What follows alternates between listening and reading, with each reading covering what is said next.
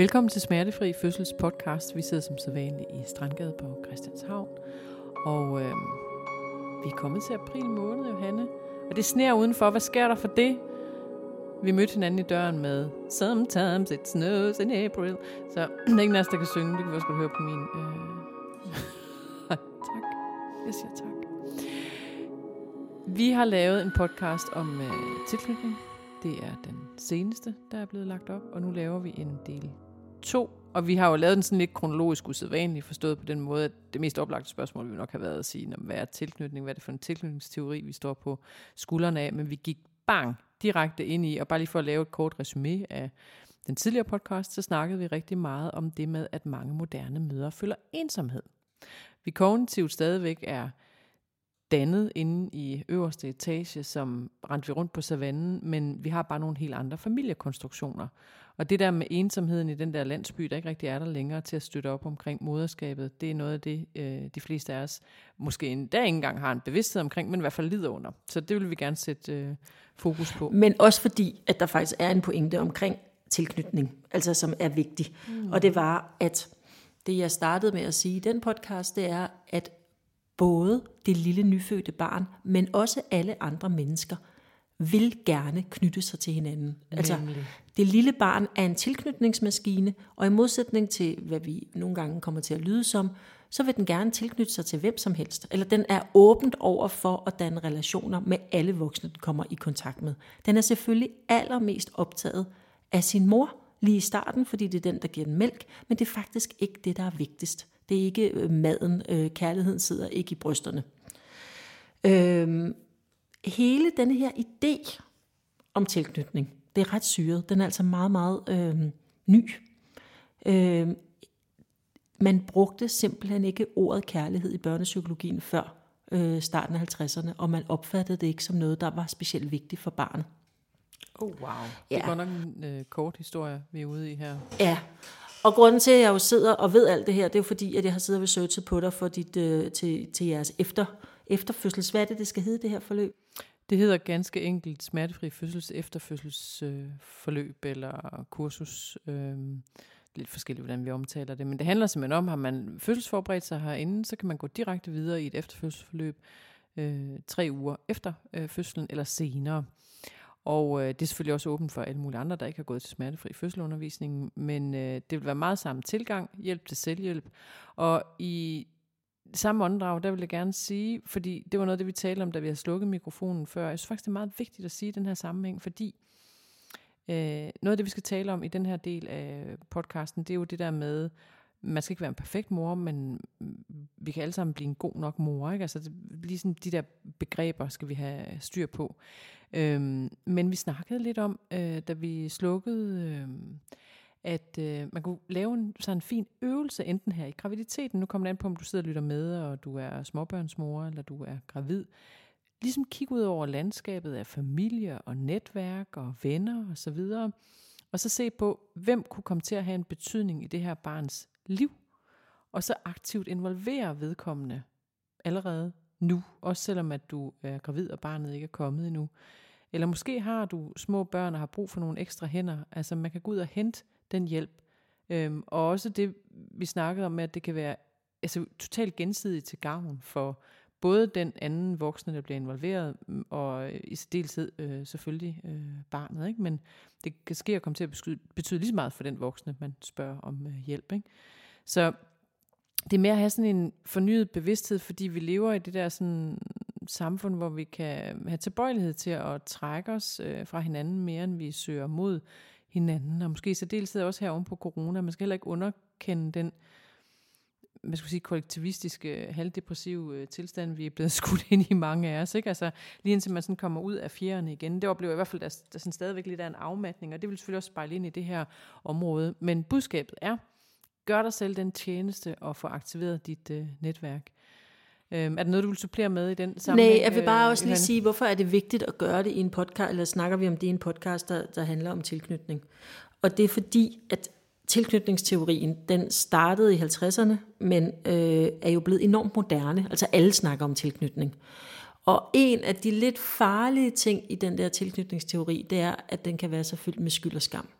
og at den i meget høj grad kan handle om, øh, at moren skal tilknytte sit barn ordentligt, og hele ansvaret for, at barnet bliver det, vi kalder trygt tilknyttet, kan komme til at hvile meget, meget tungt på moren.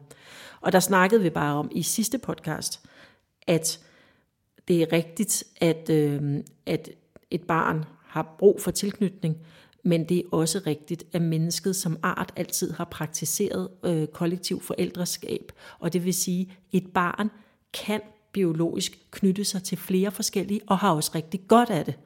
Så en sund tilknytning kan ske mellem, mellem både barnet og moren, og moren, og barnet og faren, og barnet og bedstemoren, og barnet og vuggestuepædagogen, og barnet og, øh, og teenageren, der bor på anden sal, og babysitter to gange om ugen, og barnets... Øh, øh, barnets mors ekskærestes nye kone, eller sådan, altså tilknytning kan ske mange, mange forskellige steder.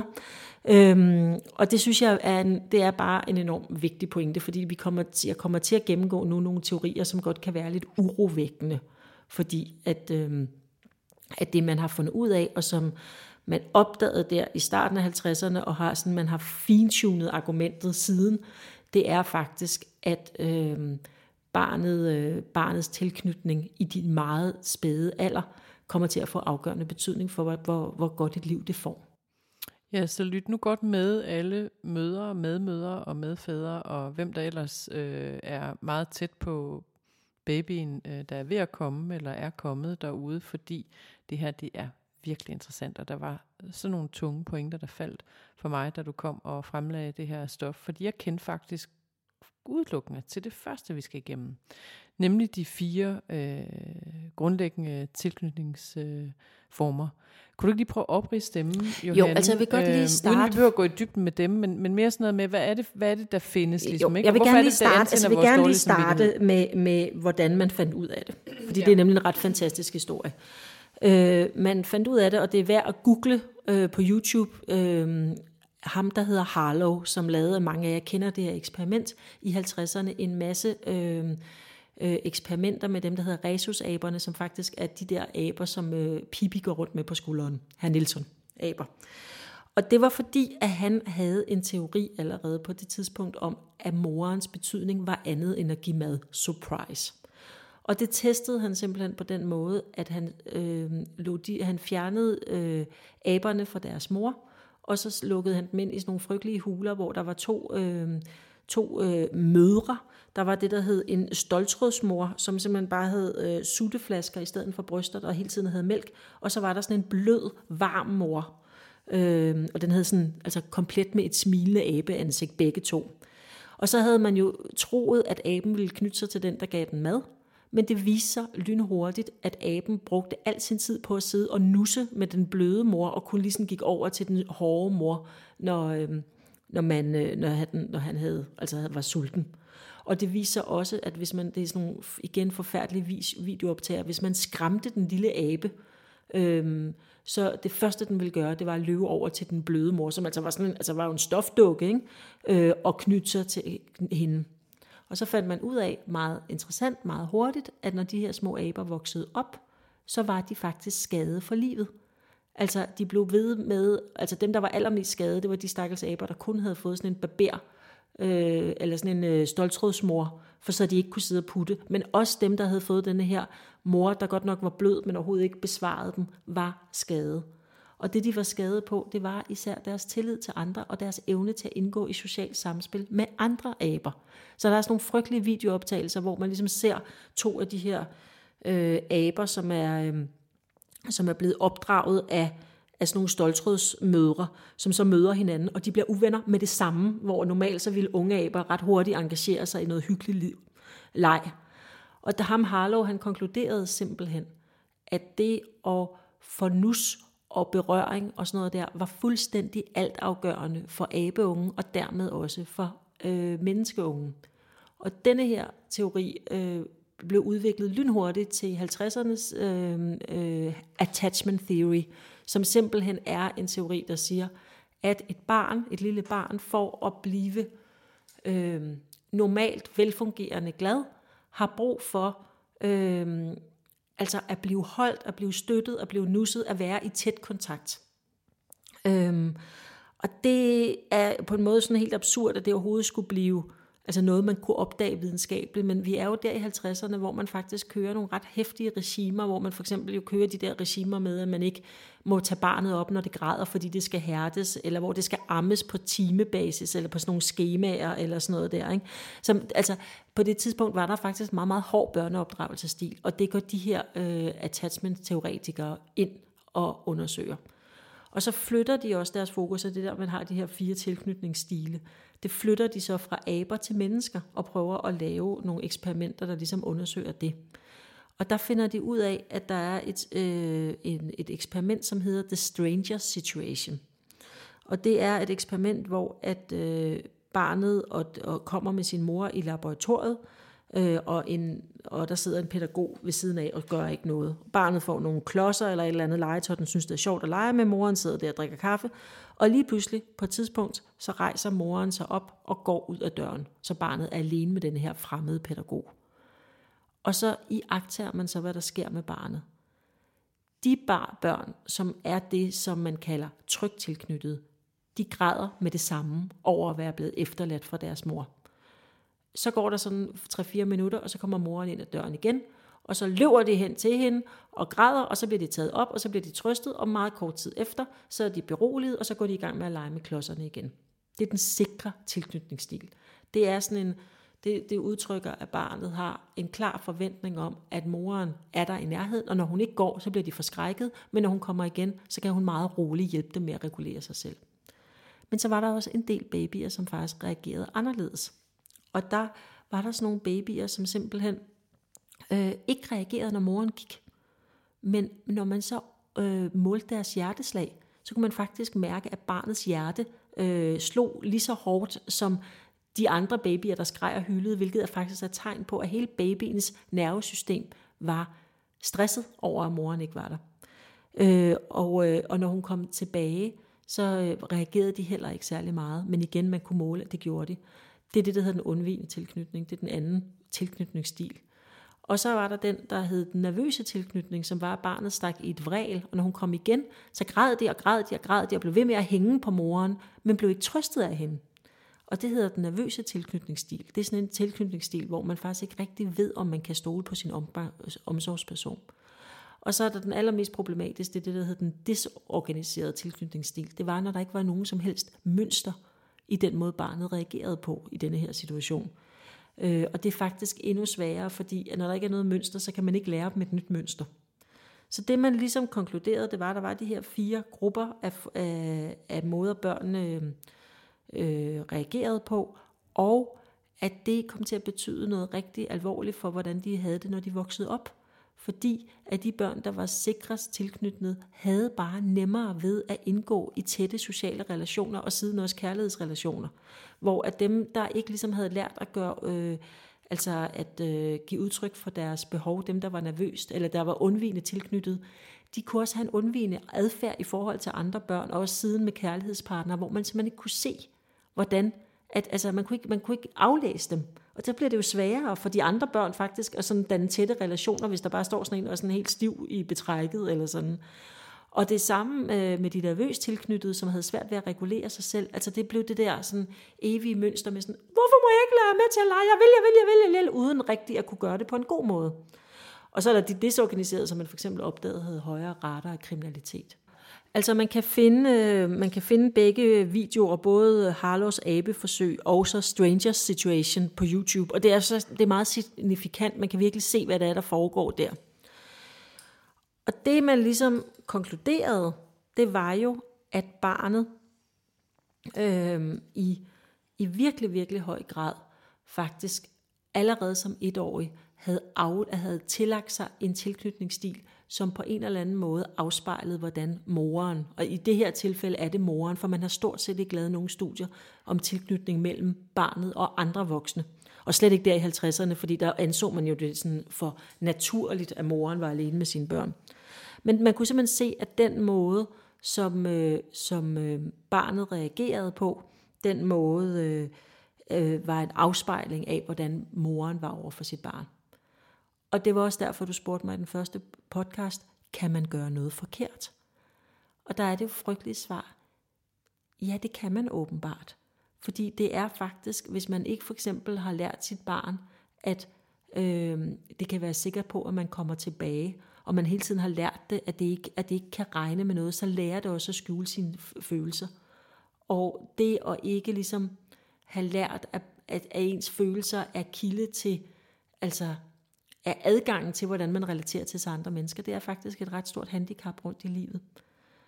Så det betyder faktisk virkelig, virkelig meget, hvordan vi behandler børnene fra helt små. Og det man så kan spørge sig selv, det er, hvorfor gør det det?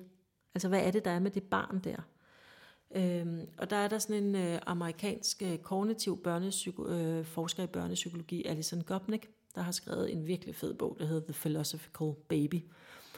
Og hendes, sådan, øh, hendes meget interessante påstand, det er, at øh, menneskebarnet fra det er født, har forskellige øh, evner, kognitive evner. Blandt andet har det det, hun kalder en statistisk sensibilitet. Øh, det vil sige, at barnet er optaget af, hvad der er normalt.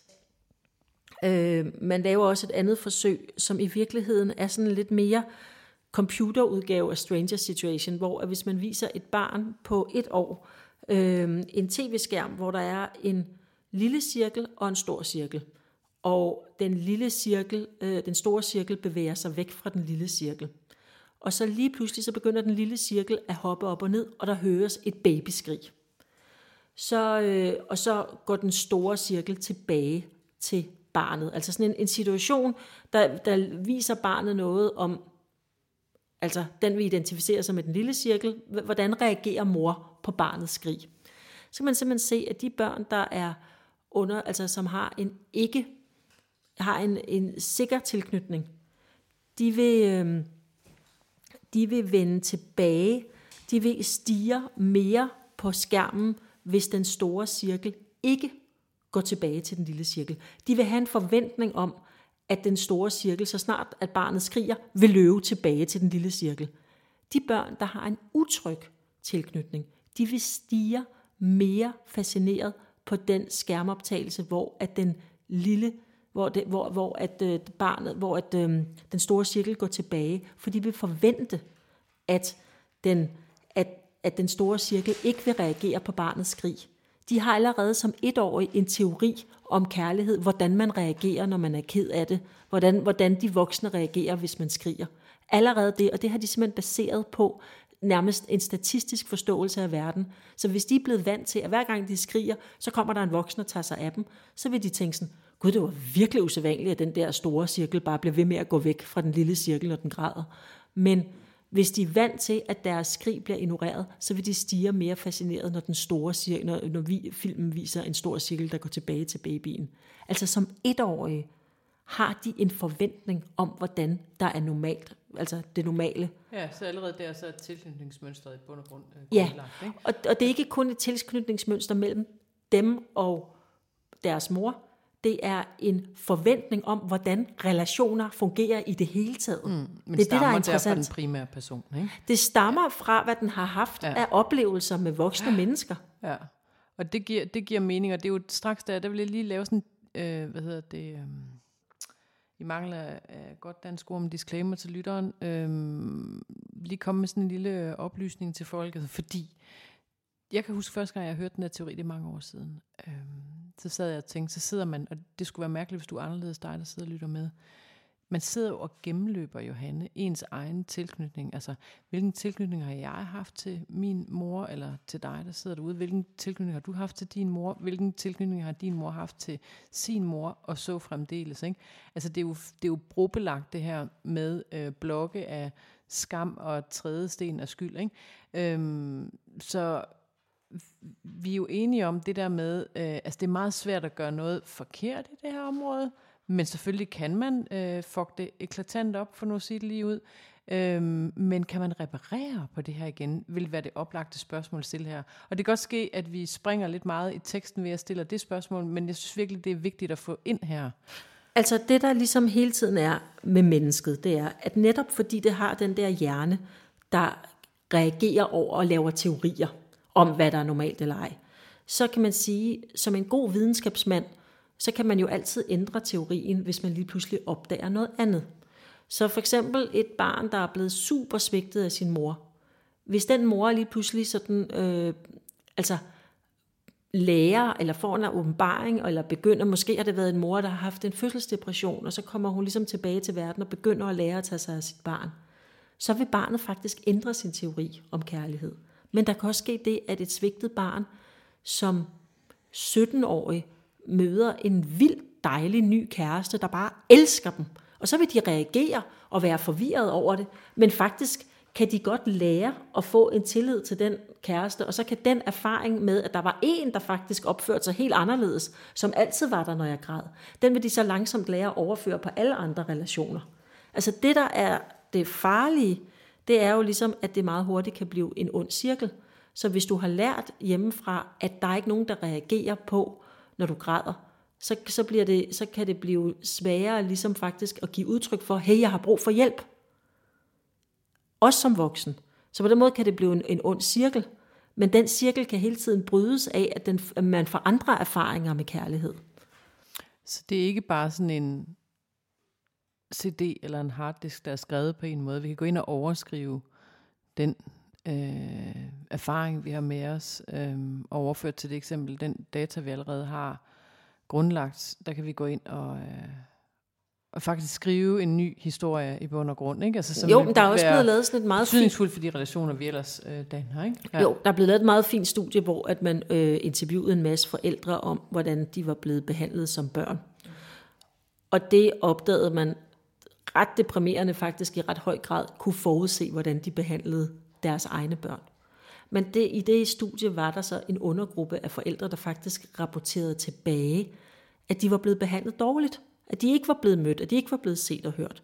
Men som havde enormt meget refleksion, og faktisk også meget sådan, hvad skal man sige, altså meget konkrete minder, og meget sådan klare idéer om, hvad havde min far og mor gjort forkert på det her tidspunkt. Og den gruppe forældre formåede faktisk at skabe gode relationer til deres egne børn, fordi de havde så stærk en bevidsthed om, hvad de ikke ville.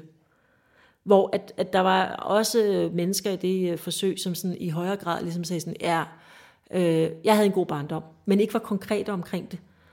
Og de havde faktisk sværere ved at relatere til deres børn, fordi muligvis at den der, jeg havde en god barndom, i virkeligheden, altså var løgn, eller var et, et skjold, eller sådan, ikke? Øh, så det at faktisk at se grundigt på det her, altså mens man er gravid, eller mens man har et lille barn, eller sådan, at, at, at, danne sig nogle idéer om, hvordan blev jeg selv behandlet, hvordan vil jeg behandle mit barn, jamen det virker faktisk i forhold til, hvordan barnet får det. Og det giver jo virkelig god mening i forhold til efterfødselsforløbet, som vi skal lave, fordi der skal vi netop lave nogle øvelser, hvor vi siger, og det kan du allerede sidde og gøre nu derhjemme for dig selv, øh, hvad er det, du gerne vil have med videre, og hvad du gerne vil parkere i din egen barndom, så du, du bestemt ikke behøver at gentage. Ikke? Øhm, fordi mange af os er jo enormt impulsstyret, når det kommer til det der. Men mindre der bliver bygget en etage af bevidsthed på, så kan man rent faktisk godt ændre sin adfærd. Ikke? Så, og så er, der også, altså, så er der også nogle ret interessante studier, som for eksempel viser, man, man har for eksempel med, med forældre, der var meget skadede, så man har haft sådan nogle teorier om, at det bedste netop var at tale til forældrenes bevidsthedsfelt, altså at, at lave, altså genopdrage dem. Man, man laver også nogle opdragelseslejre øh, øh for forældre, der er meget socialt belastede, så de kan lære sig at tage deres børn. Men der har man faktisk opdaget, at hvis man øh, giver så nogle forældre, også fædrene, en slynge, altså sådan, og, og, og barnet er hud med hud, altså det lille bitte barn, med sin mor eller sin far, så vil tilknytningen faktisk blive bedre at det at ligesom, øh, altså at arme sine børn, at sove med dem, at, at have en meget tæt fysisk kontakt, faktisk kan være et utroligt befordrende for den psykologiske tilknytning, fordi at ens krop simpelthen reagerer med, ah, et lille barn, det vil jeg, det vil jeg gerne have tæt på mig, det vil jeg tage mig af, og det kan faktisk være nærmest endnu mere virkningsfuldt, end at gå i terapi. Og der kunne jeg også godt tænke mig i den sammenhæng, du fortæller, Johanne, om det øh, rotte-eksperiment, som man lavede i forhold til... Altså fordi det, det fortæller også noget om, hvor, hvor afhængigskaben... Fordi jeg tænker meget, når du sidder og, og taler her, altså dels så går man jo i sin egen historik, øh, dels så tænker man, hvad er det, jeg egentlig foretager mig med det barn eller de børn, øh, jeg har, ikke? Altså man kan allerede få galopperende sådan kontrafaktisk øh, dårlig samvittighed i forhold til, hvad, hvad kunne man have gjort anderledes, er noget, man, man stadigvæk kan, kan reparere på, fordi der er jo ingen af os, der er formfuldendte på den vis. Der er jo altid et eller andet, man kan gå ind og pege på, man kan gøre bedre. Ikke? Men Jamen, der er det, der... det er jo en dans mellem mor og barn, ikke? Altså, jo, altså der er, er jo, ikke, altså... det er jo ikke kun, det er jo ikke, moren er jo ikke bare sådan en kilde, der så fylder på barnet, og så er man så, øh, øh, øh, altså der, fordi man plejer også at sige sådan, det, det siger vi i hvert fald tit til hinanden i min omgangskreds, noget, der kommer altid en regning fra de der børn, ikke? Altså, hvem kommer tilbage og siger, at de skal have noget til terapi, når de bliver 30? Altså, vi har, der er jo ikke nogen af os, der har været øh, picture perfect moms øh, hele vejen igennem, ikke? Nej, Hvad er men, ligesom, øh, altså fordi det, det foregår jo mellem moren og barnet, ikke? Altså det er jo... Øh, men der er sådan nogle meget fine, fine studier, som, som man, altså der er, der er jo lavet ret meget af sådan nogle studier, hvor man har filmet øh, moren og barnets interaktion, eller faren og barnet, men igen, altså vi er virkelig bagud på forskning i barnets andre relationer. Det er også derfor, det kan føles så tyngende, som mor, fordi al forskning handler om mor og barn. Altså selvom at det vi snakkede om i den anden podcast, at barnet faktisk kan relatere sig til forskellige. Men man har lavet sådan nogle studier af interaktionen mellem mor og barn, og det er jo sådan nogle tittebø, tittebø, tittebø, øh, og så griner barnet. Og så øh, på et eller andet tidspunkt, så får barnet måske synes, det bliver for meget, og begynder at vende sig væk. Og så kan det godt være, at man er en super entusiastisk mor, der bare bliver ved med at tittebø, tittebø, indtil barnet pludselig begynder at græde, fordi det er for meget.